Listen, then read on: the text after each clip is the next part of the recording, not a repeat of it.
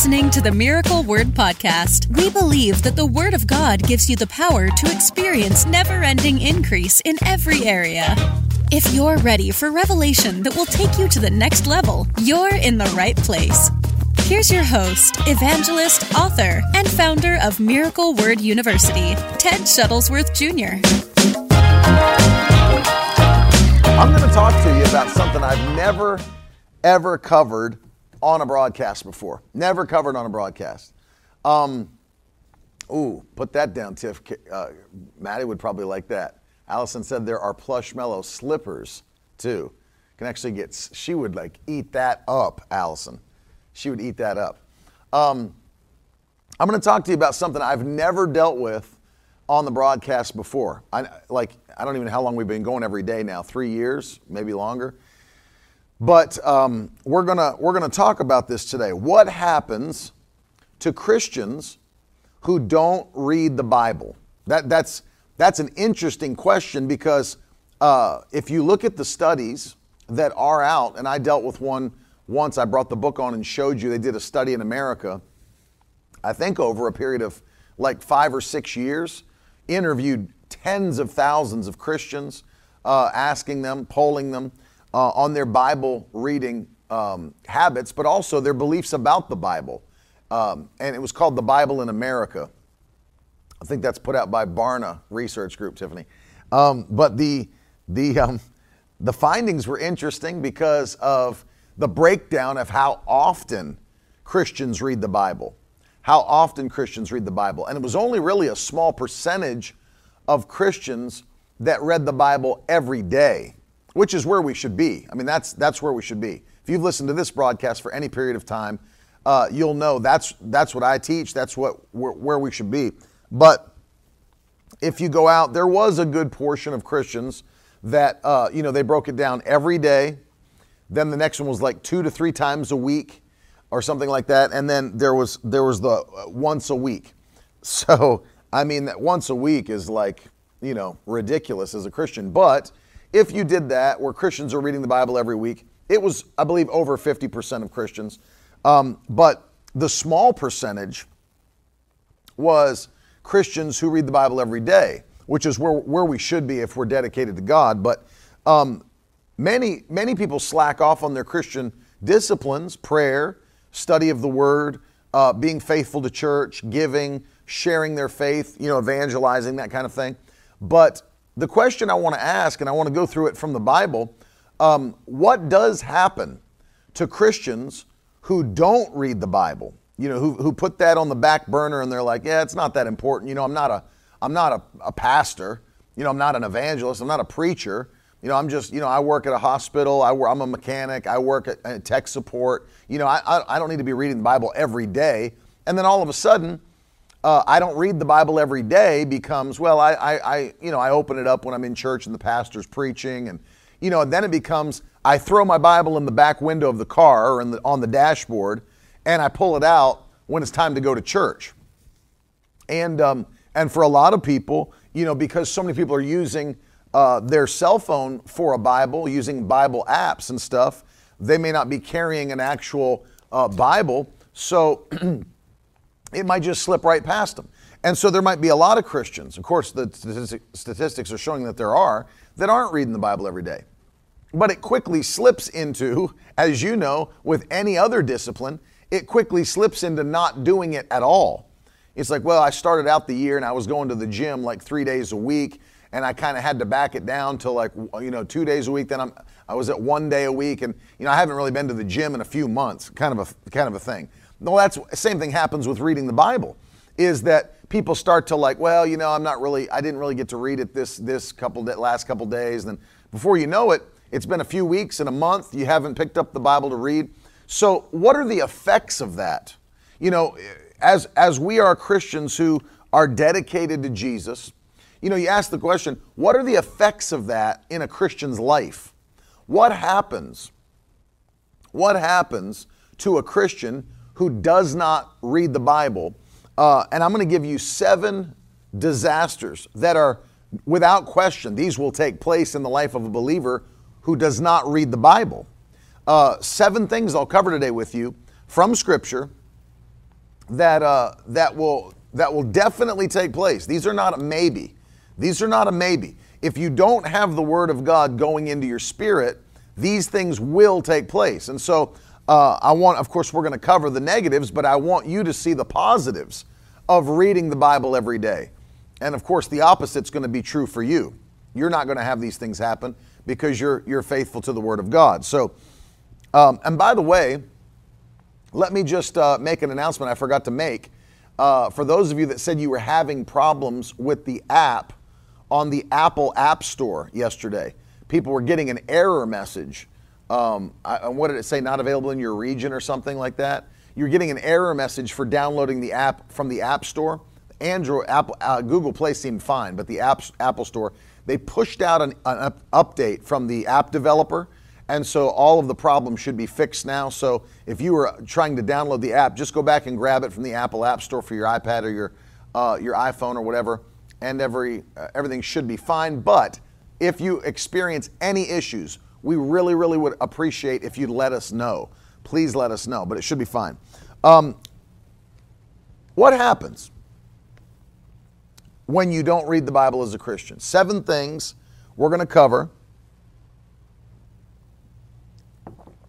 And uh, I want you to write these down and get them into your spirit. Um, number one, the first thing is you break the Christian pattern. Or I could even get more uh, demonstrative with that to say you break God's expectation. Number one, you break the Christian pattern, the God's expectation for his children. And um, I want to show you that from Scripture. Um, you know, Old and New Testament, God wanted His people to know His Word. No question about that. Old and New Testament, God wanted His people to know His Word, right? His Word was the way He communicated with them.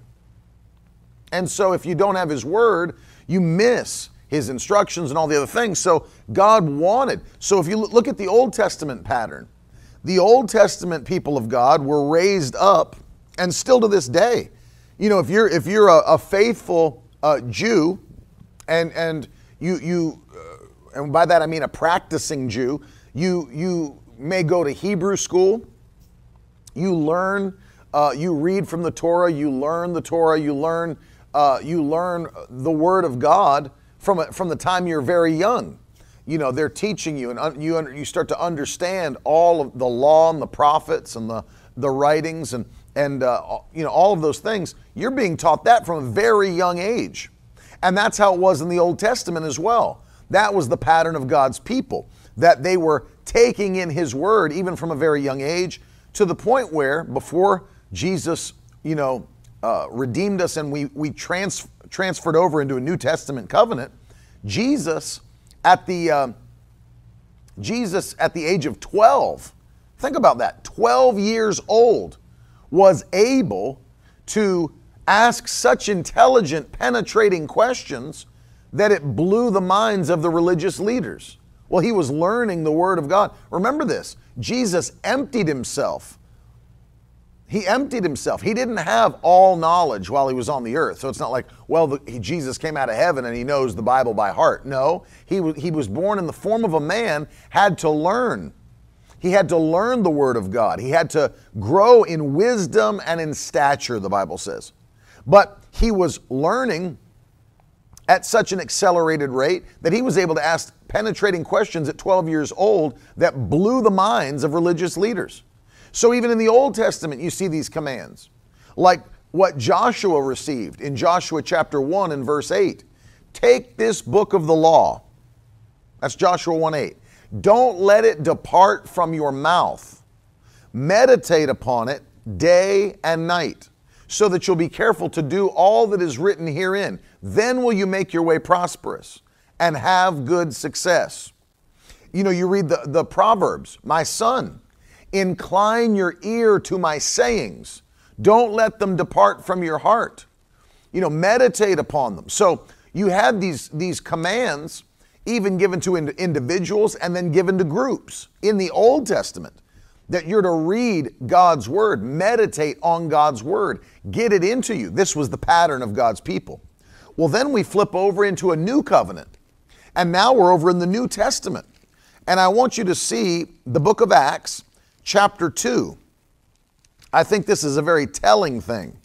And this is, by the way, one of the elements that caused the church to explode so dynamically around the world.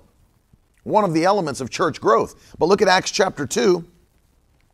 The Bible says in verse 42, this is Acts 2 42. And they, this is the believers it's talking about in context, and they devoted themselves to the apostles' teaching every day. You see that? And it goes on, and the fellowship, breaking of bread, prayers, and awe came upon every soul. But notice the very first thing mentioned the apostles' teaching. Well, the apostles' teaching is what we have written in these, in these pages. The apostles' teaching is what we're still reading today as believers. These things were written down uh, as they were carried along by the Holy Spirit, and every word inspired by God, breathed out by God. So the apostles' teaching is still what we have today. We have the apostle John, the apostle Peter, the apostle Paul. You know, we, ha- we have these things in, in written form. That's what they were doing. They were uh, feeding on the apostles' doctrine every single day, and it was causing the church to explode. One of the elements that caused the church to explode. So when we don't, when we choose not to read the Bible, then we are breaking the Christian pattern and the expectation of God for his people. You know, I can't understand why any Christian, uh, and I and I know. Listen, it's I'm not vilifying Christians. I know that uh, the flesh wars against the spirit. We teach that often. So I know that it's it's just like any other discipline, except this one. Even the devil fights hard against because he doesn't want you to read the Bible daily. But I know that your flesh fights against your spirit and doesn't want to read the Bible. The flesh doesn't because it corrects the flesh. You know, it cuts it cuts through the flesh and the carnal nature. So the flesh fights against it, but your spirit man wants it. I like what somebody put up in the comments earlier. They said, "I need my Bible every morning like I need my cup of coffee." Like I as much as I I, I, I wake up and my flesh wants coffee, my spirit wants the word. And that's true. That's absolutely true. So, number one, what happens uh, if you don't read the Bible? You're breaking the Christian pattern. That's the first thing. You're breaking God's expectation for His people, for His children. You know, can you imagine if you're if you're married? Think about how hurtful this would be. Let's say your husband or your wife wrote you uh, a love letter, right? Valentine's Day is coming up. Wrote you a love letter, sealed it, you know, whatever, gave it to you, and you just left it sitting there. Just left it sitting there. Or, uh, worse, what if you just ripped it up and threw it away? Do you understand how badly that would hurt the one you love? It's like I took the time to write to you, to tell you uh, how much I love you, how much I care about you, all the things that, you know, I want to spend my life with you, and all, the, all these things. Wrote them all to you, gave it to you, and you didn't even read it, and you just tore it up and threw it away, discarded it. And imagine that. God, by His Holy Spirit, has written to us, love you, Messiah, has written to us and given us His Word. And many people discard it. You know, I'm not, I'm not going to be one of those you know, one of those preachers is like, it's a love letter from heaven. You know, people get all weird about it. But like, God truly does love you, and His Word proves that. But in the same way that He loves you, provided His Word, many people just discard it. They just throw it as, as, if it as if it doesn't matter, throwing it on the dashboard of the car. I'll see you again next week, Lord, when I go to church. You know, and, and it's it's heartbreaking to see that God has inspired His holy, uh, written word and given it to his people. Do you really, do you realize that how wonderful and amazing it is that we have the Bible in our language available to read at any time, even on digital platforms? I mean, at any time. The average Christian has many Bibles in their household. Uh, it's, it's, we have so many English translations. We have so many different things that we have access to. And it's amazing that with all that we have, you know, I wish we had that video I could play for you right now of the, the, the people in the underground churches in China getting Bibles for the first time in their language. And then just, you, you see it, they swarm on those boxes like ants to a peanut butter and jelly sandwich. And, and as those are coming out, they're, they're so hardcore trying to get their copy. And when they get it, they're kissing it. They're, they're kissing it and they're weeping because they had no Bible in their language. They had nothing. I went to the Bible Museum in uh, Washington, D.C., which, by the way, if you've not gone there, you should go there as soon as you get an opportunity to go. It's an amazing, amazing place to be. Uh, what was it, four stories, Tiff, or three stories? I think three, three or four stories. Uh, they own an entire city block of Washington, D.C., the Green family that owns Hobby Lobby, bought an entire city block and uh, have created the most amazing museum and it's the Museum of the Bible. And you can go through and you can see all the old Bibles uh, throughout history Calvin's Bible, Luther's Bible. Uh, you see Dead Sea Scrolls, you see papyrus, you see manuscripts, all these different things. History of the Bible, all, all the stuff that they have available. But one of the rooms, when you go in, see, I didn't even know this as a Christian and a minister. I had no idea about this. I walk into this room, and it's like a cylindrical room and on, on the walls looks like big library bookshelves. And there's all these brightly colored books. Brother Kevin, I love you. Can't wait to see you. There's all these brightly colored uh, hardbound books, different colors in sections. And I'm like, what is this? And you can see the nations of the world and the languages and the dialects that are underneath, printed signs underneath.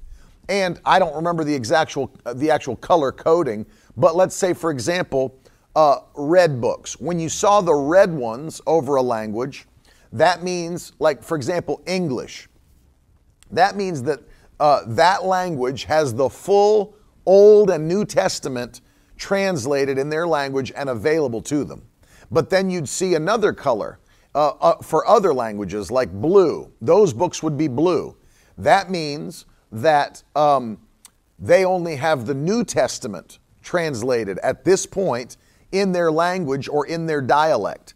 And may, maybe the uh, Old Testament is being worked on or something like that, but they don't have it yet. And then there, let's say there's a third color, we'll call it yellow. And that language or dialect doesn't have the New or Old Testament in their language yet, but the yellow color represents the fact that it's in translation as we speak. They're working on the translation for that language and dialect. But then there's a, another one. Let's say it's green.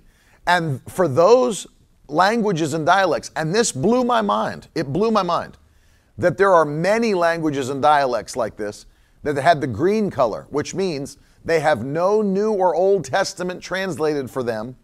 And at this time, there's no one working on a translation for that language and dialect in the world. I had no idea that in 2021 there were still that many languages and dialects that didn't have access to the Word of God in their own language. Blew my mind. It blew my mind, but they're working on it. They're doing everything they can uh, to make it happen. So we have this huge opportunity. We've got the Bible in all these different translations in our language. We've got the Bible on our phones and on websites and apps and all this. It'll even read it to you. You don't even have to, you can just listen to the narration, you know, and all this stuff. And it's mind blowing that people don't even pick up a Bible. It, blows my mind because it is life to you. I mean, it's truly life. Jesus said in John 6 63, The words that I speak unto you, they are spirit and they are life. It is life giving to read the mighty word of God. It's life giving. And Marari is exactly right. We have no excuse not to pick up the Bible. Uh, you know, we have a glut, if I can use that term, of English translations. We have uh, so many, so many good ones, really fine English translations.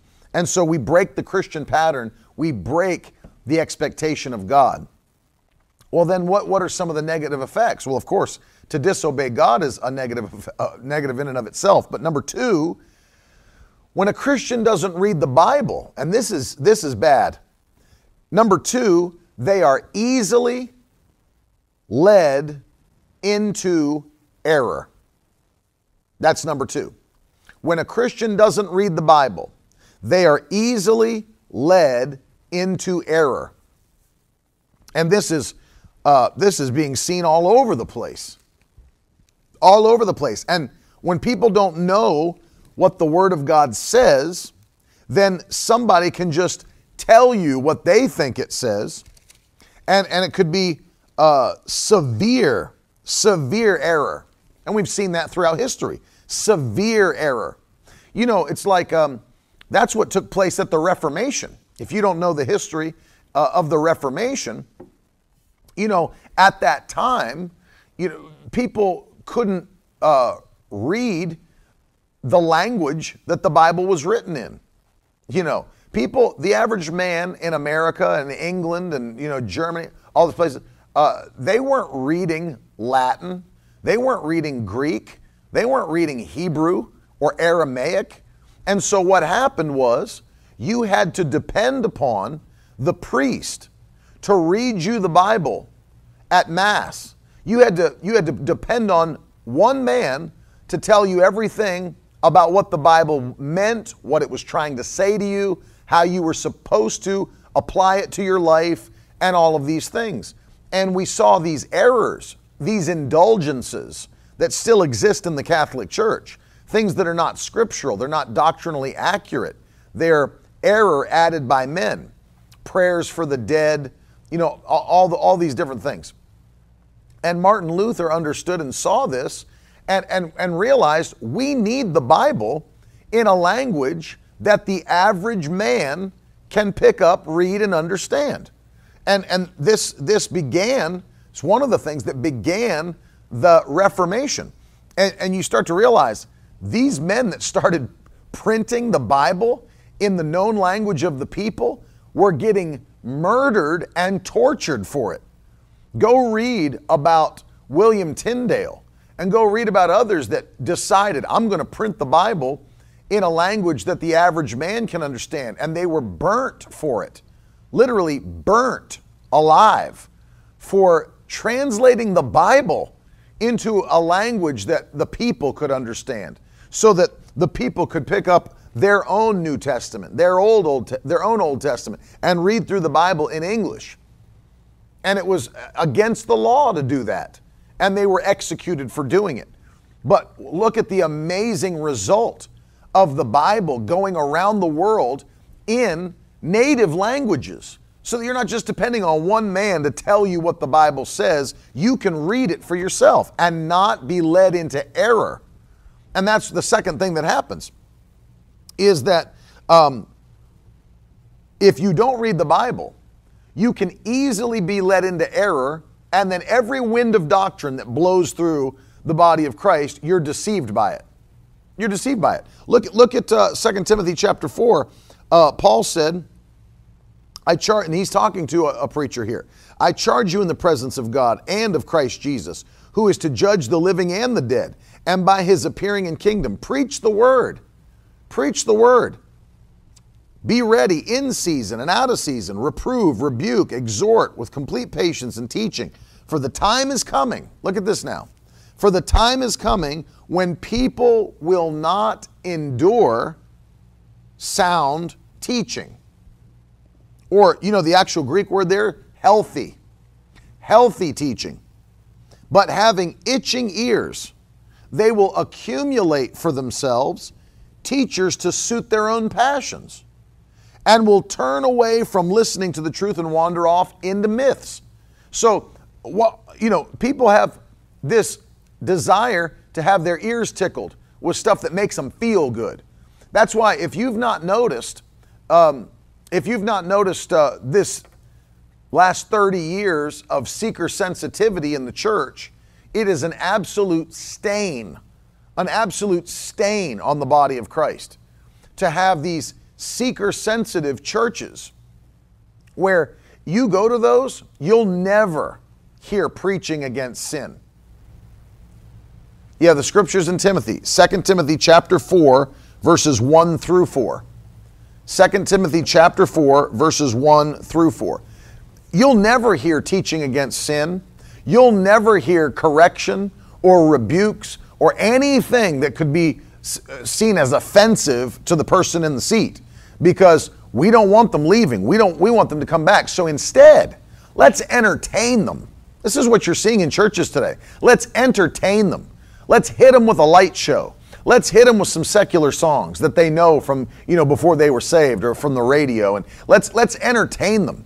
You know, let's give them entertainment rather than correction, reproof, guidance, direction. You know, and that's what's happening. People are accumulating to themselves teachers that will suit their own passions and having itching ears, they will uh, they'll draw those in and they'll not endure healthy doctrine. It'll be doctrine that destroys you. You know, it's like when you're little. That's why you don't just only eat sugar, sugar, sugar, sugar, sugar, sugar. It tastes good. It's really addictive. Kids love it. But if you just feed your kids straight sugar all the time, it's going to destroy their bodies. It's going to destroy their teeth. It's going to destroy their organs. It's, it's, it's not healthy. And that's what Paul's writing. That's why he used the word healthy doctrine. Because if all you ever do is tell everybody how great they are and just you know this you're so you're such you're so wonderful and all, you never correct anything. You never rebuke. You never reprove. You never even preach in a way that brings conviction to change and turn from sin. That's unhealthy doctrine. You're just pouring sugar on people every single week. And as a result there's no even desire to change or turn from any kind of wickedness. And it's unhealthy doctrine. And so when you don't read the Bible on a daily basis, you can be led into error. Why do you think so many Christians fell for the hyper grace teaching? Why do you think so many Christians fell for that? They were deceived by that teaching because they don't know the Bible. And they don't know the Bible because they don't read the Bible.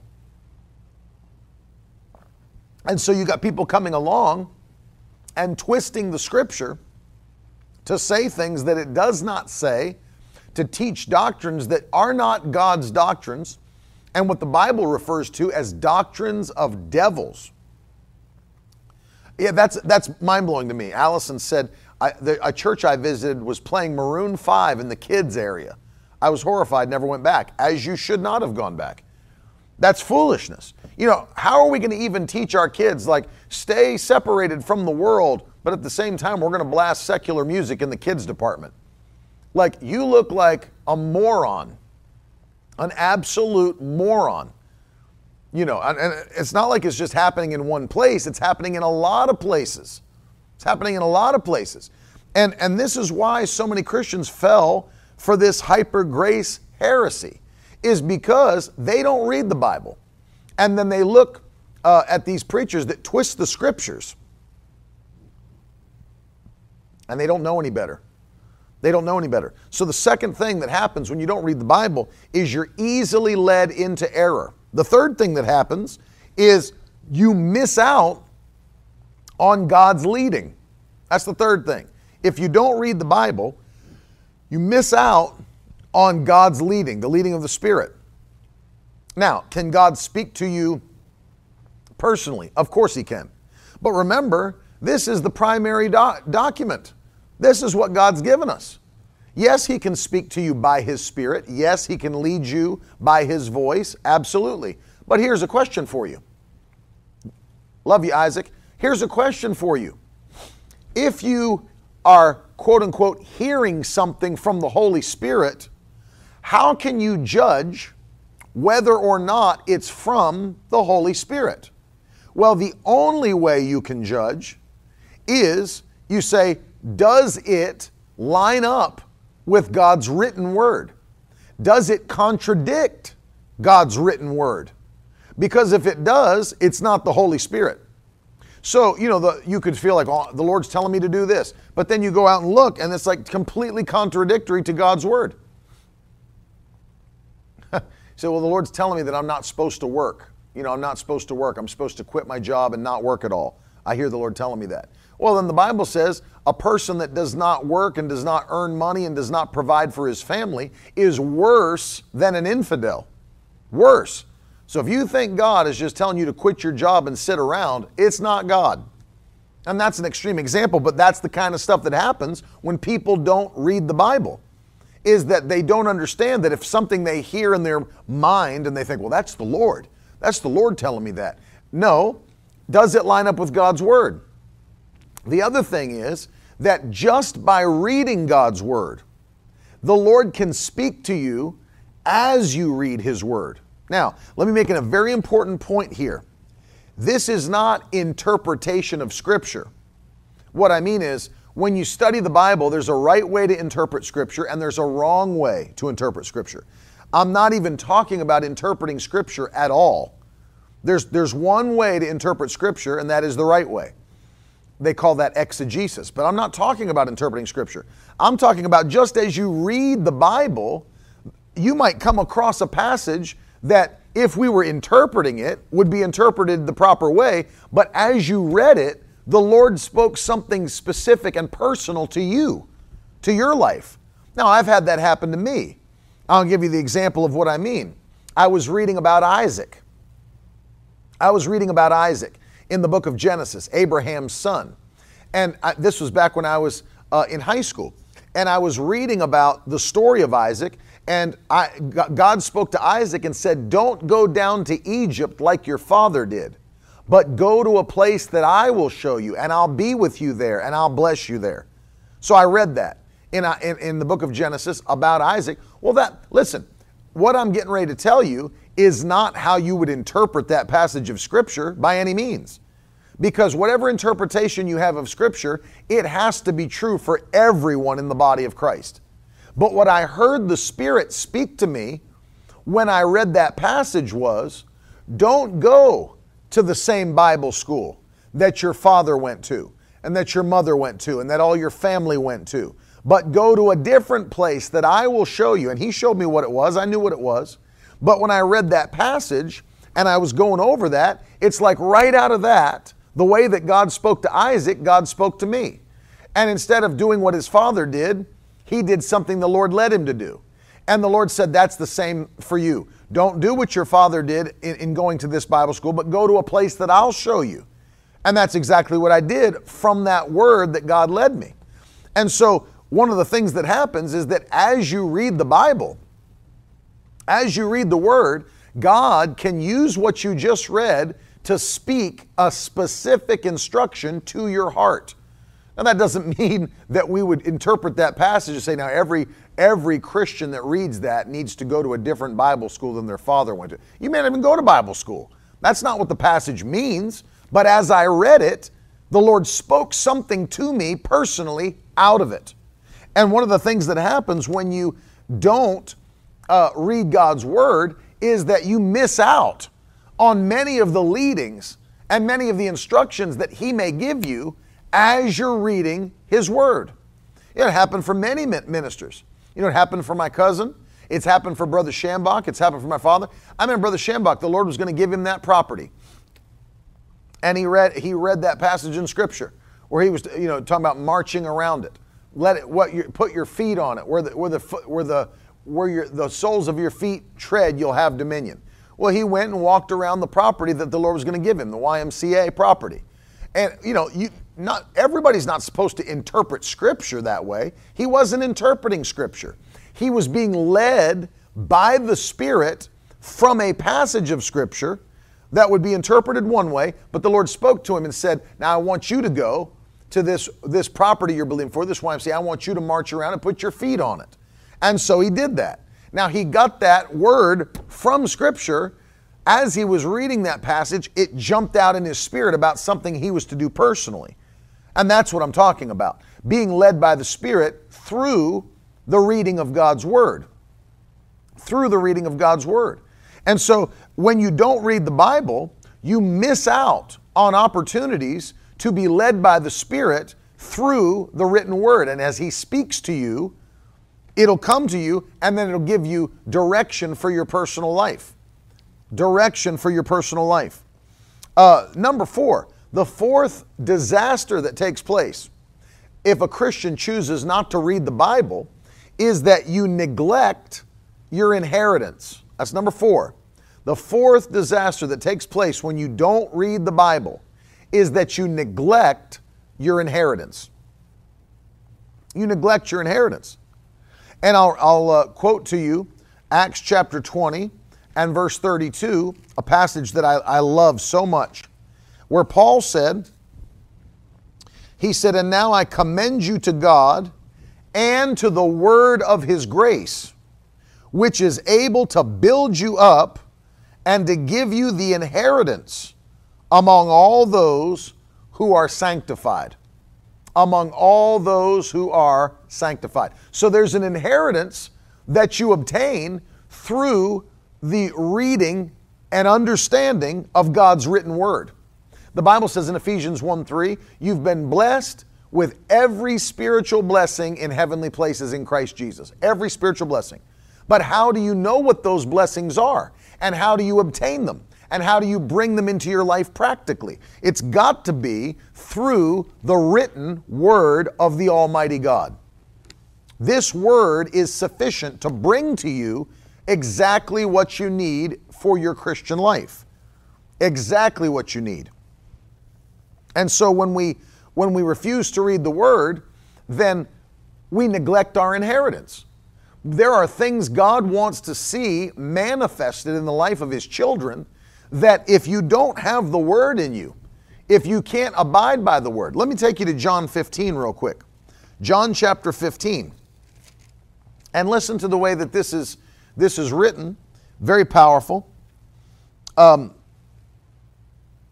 let me start reading with the, beginning. John 15, 1. Okay? Listen. I am, Jesus is speaking, by the way, it's red letters. I am the true vine, and my Father is the vine dresser. Every branch in me that does not bear fruit, he takes away. And every branch that does bear fruit, he prunes, that it may bear more fruit. Already you're clean because of the word I've spoken to you. Abide in me, and I in you. As the branch cannot bear fruit by itself unless it abides in the vine, neither can you unless you abide in me. I'm the vine, you're the branches. Whoever abides in me and I in him, he it is that bears much fruit. For apart from me, you can do nothing. Verse 6 If anyone does not abide in me, he's thrown away like a branch and withers, and the branches are gathered and thrown into the fire. Now, catch verse 7. If you abide in me, and my words abide in you, you can ask whatever you wish, and it will be done for you. And by this my Father is glorified, that you bear much fruit, and so prove to be my disciples. So notice the prerequisite there in order to receive the fruit or bear the fruit that God wants you to bear. He said, If you abide in me and my words abide in you. So that becomes the key. His words have to abide in you. If you're going to bear fruit, if you're going to see these manifestations of God in your life, your, His word has to abide in you.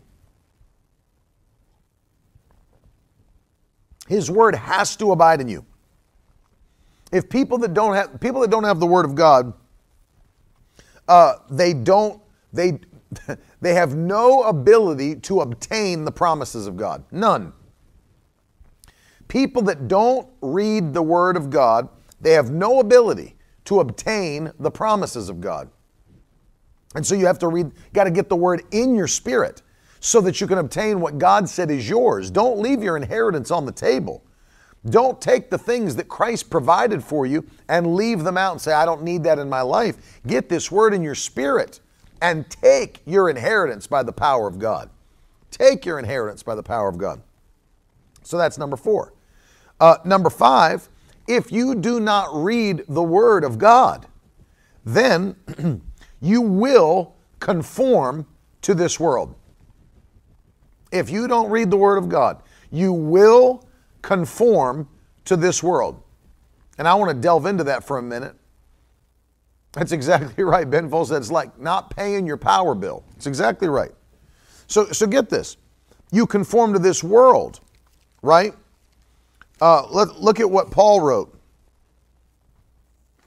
Paul wrote this to the Romans in Romans chapter 12. And uh, we'll read verses 1 and verse 2.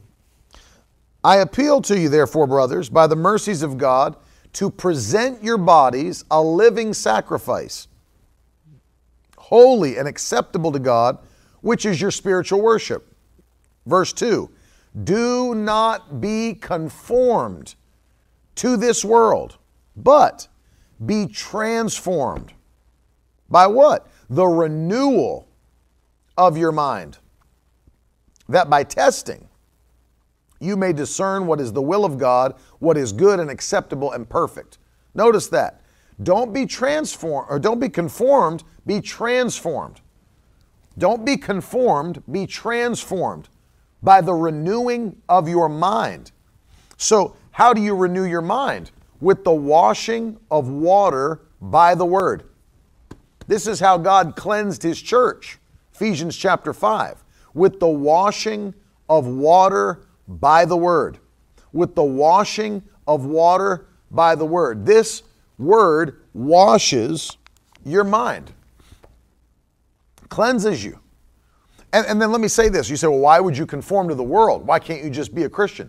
Without reading the Bible, why would you conform? Because here's the thing as the spirit of this age, which is deceiving, goes out into the culture, and this antichrist agenda is launched around the world, and new things all the time, all the time, are taking place. The question you'd have to ask yourself is how would you know what to resist and what not to resist? And then what by what basis do you resist it? Give you a perfect example. Many of our, our young people now have been so brainwashed. I'm talking about Christian young people that go to public school and public university. They get so brainwashed, they, say, they come back and say, well, you know, what really is the problem? You know, if two men want to get married and two women want to get married and they really love each other. You know, the, the, the thing is, they're being faithful to one another. You know, they, they, they want true faithful marriage. They're not trying to be promiscuous. They're not trying to run around with everybody else. They want to have a faithful, you know, come back and talk to their parents. They want to have a faithful marriage like you and mom have, like you and dad have, and they want to just be faithful to each other. What's so wrong with two men who truly love each other wanting to be married and have a relationship? You know, because the deception is, well, you know, it's it's love and why God is love. So why would God ever reject people from having true love in their life when love is from God? You know, and this is the mindset people have. Be, you know why they have that mindset? Do you know why they're conforming to this world and this world's system and thought process and propaganda? Because they don't know the Bible. That's why. They don't know the Bible. That's right. It goes back to the first thing we have on record that Satan said. Did God really say? And they don't know the Bible. They don't understand. They can't, they couldn't quote Romans 1 to you if they tried. They, they could not break down the understanding of the wickedness of homosexuality or lesbianism. They don't know any of that stuff. You know why? Probably because they were raised in a church that doesn't talk about those things or preach against sin, as I said before. And probably because they have they didn't even attend church faithfully. They're a Christian by name only and because they don't read the word and they're not transformed by the renewal of their mind. They don't know. And many of them, it's not even their fault that they don't know because they had parents that were so wishy washy about being faithful to church and going to a church where the Word of God is actually taught. Actually, we faithfully stick to the text, what the Bible says, and we don't come off of it because the culture changed or the spirit of this world changed. We don't do that. We're faithful to God's word, but they didn't know. They didn't know because they did not raise them up in the way they should go. And when they're old, they won't depart from it. That, and so let me tell you, it's a vital thing to get the word in your spirit. That's why people are walking around wondering, I don't know, is this really, you know, are we are we wrong to No, you stick to what the Bible says. And if you don't, you will conform to this world. Just trust me, you will conform to this world. That's what happens. That's what happens. It's not like some man sat down and made up a bunch of doctrines and said, you need to, you need to believe these. These documents we've had for thousands of years, inspired by the Holy Spirit, it's a miracle that we have them. A miracle. There's nothing else like the Bible in the world. In any type of literature, there's nothing like it. It's a miracle. It's a miracle. But people, if you don't, if people don't have it in them, if it's not in their heart, if it's not in their spirit, trust me when I tell you, they will conform. Why do you think we've launched stuff for Miracle Word Kids and the Last Gen podcast and all the things like that? Because we know how important it is to get it in the children when they're young and train them up in the way they should go. Why do you think we're doing apologetic style podcast episodes for the youth? so they understand why we believe the Bible is true, why we believe it's God's Word, why we live by it, why we stick to it. Because when they're old, they'll not depart from it. And they'll have the answers to the questions that they're going to be smashed with in society, in the culture, in this wicked, anti God, anti Christ age. They'll be able to make a defense for what they believe not sit around and be swayed by every wind of doctrine or by a deceptive antichrist spirit that is in the world today and has been since there was Christ. And before that, it was an anti God spirit. And so we need to we need to put it in ourselves so that number 5 we don't conform to this world. Number 6. The sixth disaster that takes place when Christians don't read the Bible is that it's possible for Christians to remain in bondage. That's another one. It's possible for Christians to remain in bondage. So, what do you mean by that? Well, Jesus taught, John chapter 8, verse 32, that you shall know the truth, and the truth will set you free. Truth will make you free. And I've taught this uh, many times before that everything we receive from God has to be received by faith. But faith is not general, faith is specific slash topical. In fact, I want you to put that in the comments today. Faith is topical. There's no question about that. Faith is topical. That's right, Lenan. 1 Peter 2 8. They stumble because they are disobedient to the word. So John 8 32 is, is telling us that if we'll know the truth, the truth will set us free, free from bondage. Faith is topical. That means that you can have faith for salvation and no faith for healing. You can have faith for healing and no faith for financial increase. You can have faith for financial increase and no faith for deliverance from addiction. You know, faith is topical. And in order to have faith about that thing, you need to have the Word of God about that thing. Have you received the Holy Spirit since you believed? We've not even heard there is a Holy Spirit. So, no, you don't have faith to receive it because you don't even know it exists. And so it's topical. Paul, perceiving the man, had faith to be healed. So that means there's some people that don't have faith to be healed. There are some people that have no faith to be healed whatsoever, so they can't receive healing and they remain in bondage. That's the point I'm making. They remain in bondage. And so, if you don't read the word, you remain in bondage because faith is topical. And the truth will set you free. The truth will make you free. And when the Spirit of truth comes, and He already has come, He will lead you and guide you into all truth. So the Holy Spirit assists you as you read God's Word and guides you into truth. The Bible says, John wrote this, uh, you have no need that any man should teach you, but that the Holy Spirit teaches you all things. And so the Holy Spirit is our guide. He's not just our comforter, He's our guide. and He guides us into all truth. And He gives us a spirit of wisdom and revelation so that the eyes of our understanding are enlightened and we can see clearly the hope of His glorious calling. And so, if people don't read the Bible, that's why many people remain in bondage. There's many people that aren't free today. They're not free from addiction. They're Christians, but they're still smoking a pack a day. They're, they're not free. They're not free uh, from the depression, anxiety, the panic, the, the, the suicidal thoughts that flood their mind. They're not free. You say that, well, those, those things truly, those things really are changed by reading God's Word. You better believe it. I've read it to you many times. Jeremiah said when he read God's Word and devoured it, it became joy to him. The, the writer of Proverbs said when, when you devour the Word, it'll become health and healing to you. When Joshua devoured the Word, it became prosperity and success to him. When Ezekiel discovered the Word and it came into him, it set him upon his feet and established him. There are many different things that the Word of God will do for you, but you have to have it in you in order to have those things happen, or they don't happen. And people remain in bondage. And that, that is a sad thing.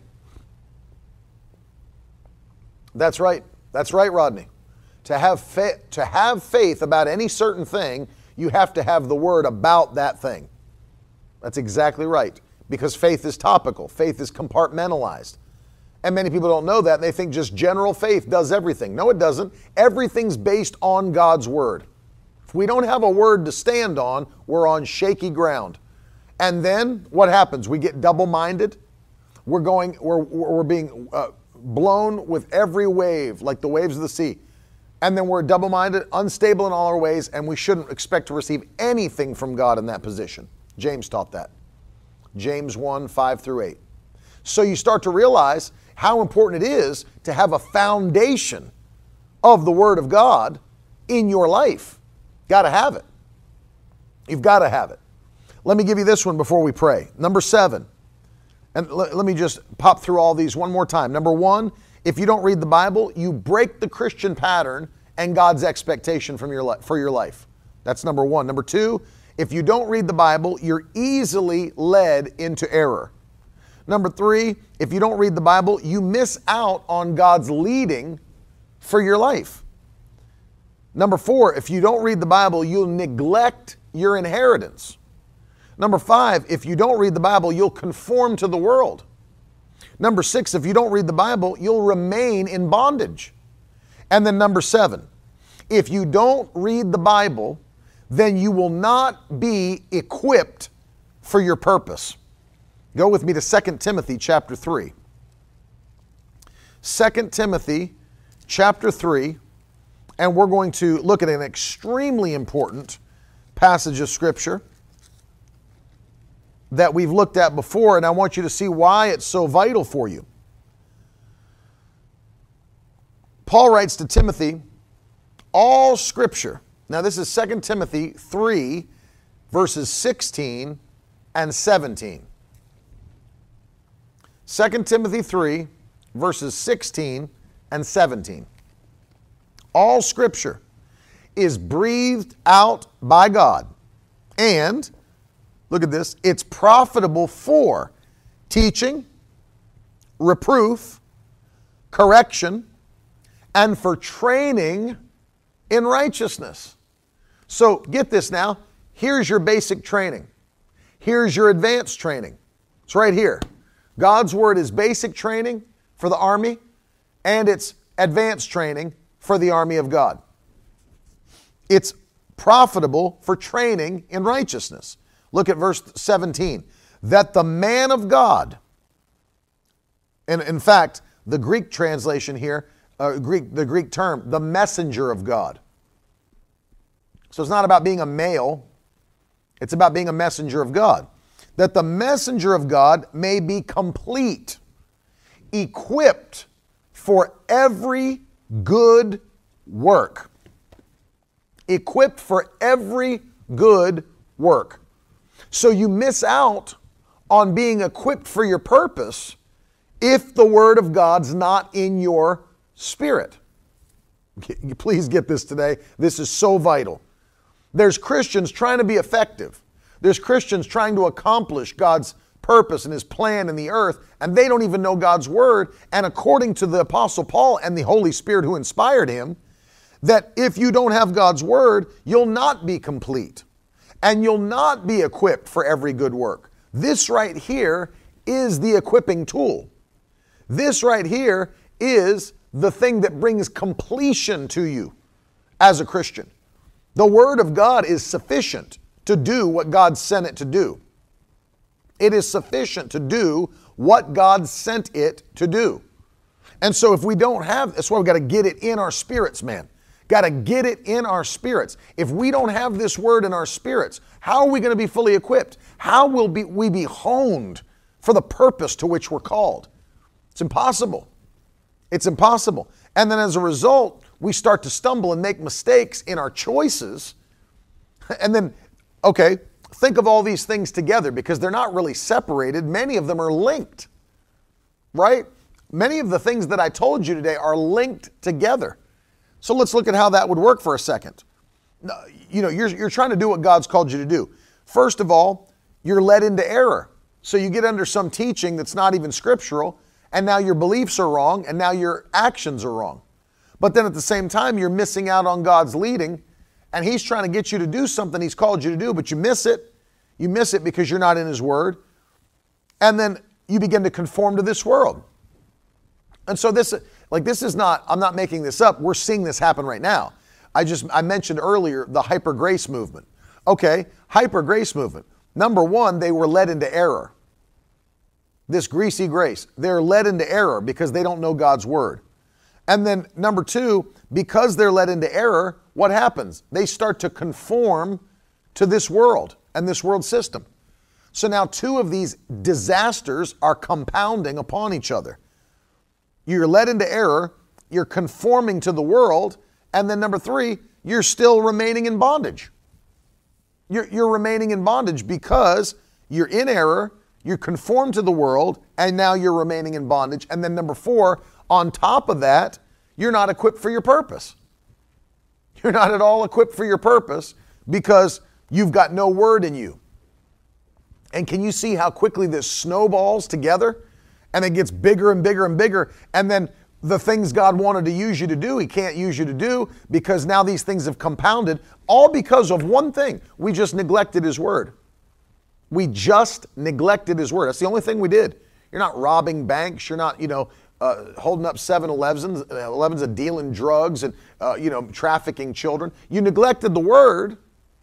And as a result of that, things compound and the enemy comes at you quickly and it snowballs. It snowballs. But what does it look like when a person is faithful to read the Word of God daily? Number one, they please God by their dedication. They please God. They please God. They're not in error. That's huge. That is huge. Right actions, right results come from right believing and right speaking and right living. You're not in error. So, number one, they're pleasing God with their life. Number two, they're not in error, they're walking in the truth. Number three, they're led by God's Spirit as they read His Word. So now you're led into the blessings God's called you to walk in. Number four, they have their inheritance in hand. Hallelujah. They have their inheritance in hand. Not only that, they'll never conform to the world. Never conform to the world. They will not be in bondage, not be, remain in bondage, and then they'll always be equipped for their purpose. It's powerful, man. It's powerful. That's what it looks like when a Christian reads the word on a daily basis, gets it into their spirit. Yes, Wanda, uh, Tiff Shuttlesworth is my uncle, it's my father's brother. And so I want, I want you to see this. I'm gonna, I want to, I want you to make a, a vow today. Those of you that are watching this, I want you to make a vow, if you would, a covenant with God, and say, Lord. Now, now first of all, let me tell you why. We're talking about a year of divine possession. We're talking about a year where we're believing God to do the impossible. And this can be a year where we're going to take ownership of things God has set aside for us. But remember what I told you. The Lord spoke to me very specifically. He said, if you want to see a year where I am manifesting my presence in your life at a whole nother level, it's also going to take another level of dedication to the kingdom. He said, You're not going to be able to read my word at the, in the same way you did in years past, or pray in the same way you did in years past, or attend church in the same way you did in years past, or give in the same way you did in years past, or, or, or, or share the gospel or witness to in the same way. It's going to have to be a different level of dedication. And so today, before we even leave the month of January, I'm challenging you. I'm challenging you to make a plan. Make the plan today I mean, you're willing to, you're welcome to steal my plan if you want to, which I'll talk about in a minute. But make a plan today to read the Bible every single day. And don't wait until the new day comes to say, well, I wonder what I should read today. Because that's one of the things that'll be a roadblock between you and completing that goal. So if you'd like to um, take my example, you're welcome to do so. I told you yesterday that one of the things that I do is I keep a reading plan in my uh, phone calendar so that all I have to do is open the calendar and look at what day it is, and it'll just show me what I'm supposed to read on this day every month. And um, I do it. I do it in 30 day spurts, so that even in the shorter months, you know, I still have my reading plan completed. But my goal is to just read uh, the New Testament every month which is a very easy task to do because uh, the way that I split it up is that when you're reading Matthew through the book of Acts, you read nine chapters of the Bible every day. And then when you get from Romans to the book of Revelation, you read eight chapters of the Bible every day. So, Gospels and Acts, nine chapters until you're done with those. And then Romans to Revelation, eight chapters until you're done with those. And when you do that, you'll read the New Testament every single month. Imagine what your life would look like at the end of a year if you had read the New Testament through 12 times this year. 12 times this year. And so I'm not saying you have to use, uh, you know, mine, but like find one, you know, develop one, whatever that. Maybe you want to read uh, the New Testament every quarter. Well, just put, you know, divide it by four, you know, and if, if you want to. And then at, at that point, you know, read uh, two, you know, two, two chapters of the New Testament every day, whatever. But, but do something. Do something and set it in stone and dedicate yourself to it. Put it in, put it in your app on your phone, put it in the calendar, whatever you got to do, so that every roadblock to you reading the Bible every day is moved out of the way. Even put, you could put uh, daily reminders or monthly reminders on your phone so that not, not only is it on the calendar, it pops up at a certain time every day and says, don't forget to read these chapters today. Every robot, oh, I forgot. Well, then remind yourself. Well, I didn't have time. Set a time, right? It is priority. Make it your priority. It'll, I'm telling you, the power of God will come on you like you've never seen as you dedicate to another level in 2022. I want to pray for you because one of the things that I truly, uh, truly believe that um, the Lord will do this year is give us a new hunger to read the Word of God, a new hunger, heavy hunger, and a love for the Word of God. A love for the Word of God. Ed says, How about the Old Testament? How do you break that up? Well, one of the things that you can do is uh, you could read the New Testament every month or every quarter if you'd like to do it that way. And because the Old Testament is much longer, you could read the Old Testament in a year. So, what you could do if you wanted to create your own plan to where you're reading uh, the, the New Testament four times a year and reading the Old Testament once every year, you could just, all, I mean, all I literally did is Google how many chapters are in the Old Testament. And then you just divide that by 365. And then same thing, how many chapters are in the New Testament? And then you can divide it by, uh, you know, however however many days. If you want to do 90 days every every three months, you could do that. and divide those chapters by 90 and get, then you put those together, make your own reading plan, and then stick to it every day, every month, every year. And let God speak to you through His Word. Hallelujah. Let me pray for those of you that are watching today. Father, in Jesus' name, I am so thankful for every hungry and dedicated member of the Victory Tribe. Those that watch, those that listen, those that are hungry to see you move in America. Thank you for every one of those. We are the remnant. We will never grow cold. We'll never fall away in Jesus' name. Never. And so, Lord, I ask you that you would uh, give us from this day forward uh, a fresh hunger, a fresh desire to read your word. I pray in Jesus' name that you would uh, build a fire in us to go after the mighty word of God and get it in our spirit and to bring to our remembrance scriptures. And as we're going through our life and going through things the enemy tries to attack and use against us, that those scriptures would just start coming out of our spirit supernaturally to combat the enemy and make the devil flee from us in Jesus' name. We thank you for that. Lord, give us an understanding of your word like we've never had by the power of the Holy Ghost. I pray that you'd open the eyes of our understanding, give us a spirit of wisdom and revelation in Jesus' wonderful name. We thank you for that. We give you praise.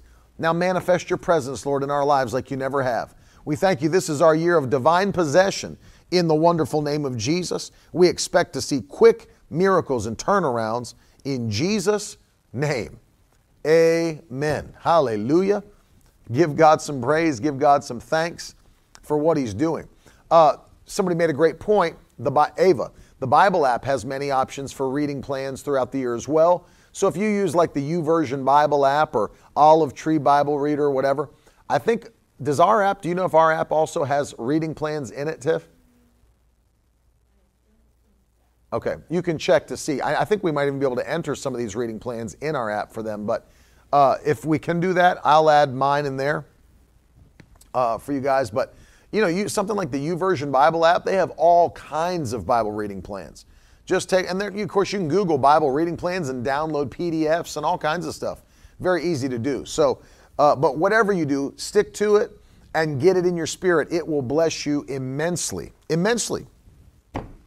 On this Friday, uh, before we go and before we head into revival once again, I want to encourage you to sow a seed today, challenge you to step out by faith, do what the Lord's asking you to do, and watch how God's going to bless your finances, finances this year. It's going to be supernatural. I mean, if I could tell you some of the things that are already happening, it's like, it's mind blowing how God's already moving. It's mind blowing. And I will be sharing some of these things with you this year, these testimonies. I can't share it yet with you, but I'm going to. The testimonies are already happening, they're already taking place. Uh, so if you'd like to get in on what God's doing, you got to take that challenge and be faithful to the Word of God. Go to miracleword.com and sow a seed. But you know what I'm asking you to do? I'm asking you partner with this ministry. Maybe you've never done that before. Maybe you've never uh, prayed about it or considered it. Pray about it. Say, Lord, am I to be one of the 1,000 that will stand with Ted and Carolyn at $85 a month or more to see this generation changed before it's too late, to see the world impacted before it's too late. And I'm telling you, I believe there's many of you watching and listening that can take that challenge and could stand at $85 a month or more as the Lord leads you. I know you can do it. And I want to say thank you ahead of time to every person. It's not, I'm not saying it for any reason. We're not in any, under any pressure. There's nothing, there's nothing that, uh, you know, we're, we're not like, you know, I'm not telling you, if you don't sow, we're going on. No, we're blessed, you're blessed, but we want to see you go to the next level. But there are some things that we're going to launch out and do in 2022 as we're expanding. See, it's remember this. If you keep this in your spirit, it will always help you in your giving. Yes, we supply needs to others. We bless the poor. There are many in need, and we are called to bless those that are in need. But attach your sowing to vision, attach your sowing to expectation, and watch how God will bless you. You know, rather than, see, that's why I don't present needs to you, I present vision to you. Because we have to learn as God's children to sow towards vision. One of the worst things that happened in the body of Christ is that everybody became needs driven. They became needs driven. And it's like, well, I don't give unless there's a need. You give towards vision, towards what God is going to do. You know, one of the things that blew my mind, I look back at these, of course, you can look at Solomon's temple, you can look at all these others, uh, read about the book of Ezra, the, the, the creation of the new temple. I even look at old cathedrals. And do you know, I read something about cathedrals, blew my mind. They would give and, and so. Have you ever seen some of these European cathedrals and so, even though some of the ones in the, in the United States, they are huge, they're grand. But isn't it interesting? I read about this that as they started to give the members of the congregation to build these cathedrals, some of them took 70, 100 years to complete, especially years ago. They were sowing and giving toward a vision that they would never live to see completed. Think about the understanding of future vision. That's powerful. That's powerful. And they would sow toward a vision that they would never even live to see completed. So you have to attach yourself to vision and watch what God will do for you. Attach yourself to revelation. This is your year to be debt free. This is your year to build wealth in the kingdom. This is your year to see God totally rearrange your financial life, lift the pressure off your shoulders, and bring you into overwhelming blessing. And so I want to encourage you if you've not ever considered partnering with us, begin today. The Lord will lead you. And we're thanking God ahead of time for a thousand people strong. A thousand people strong that'll stand with us at $85 a month or more. So thank you ahead of time. There's people that are sowing largely. People are sowing 250 a month, some 500 a month. There's some people sowing 750 a month.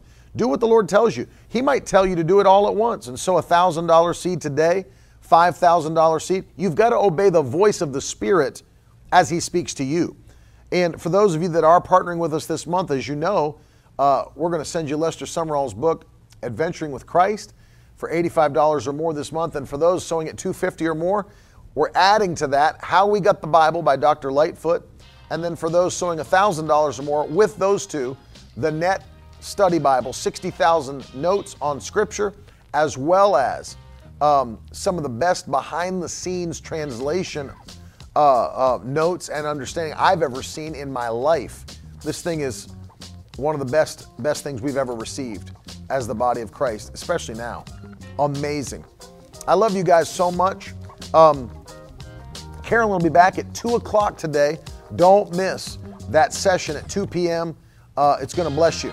It's going to bless you. I love you so much. I hope to see you in Georgia or I hope to see you in Pennsylvania. Make a road trip. It's time to get in revival. I love you, and I'll talk to you again very soon. God bless you.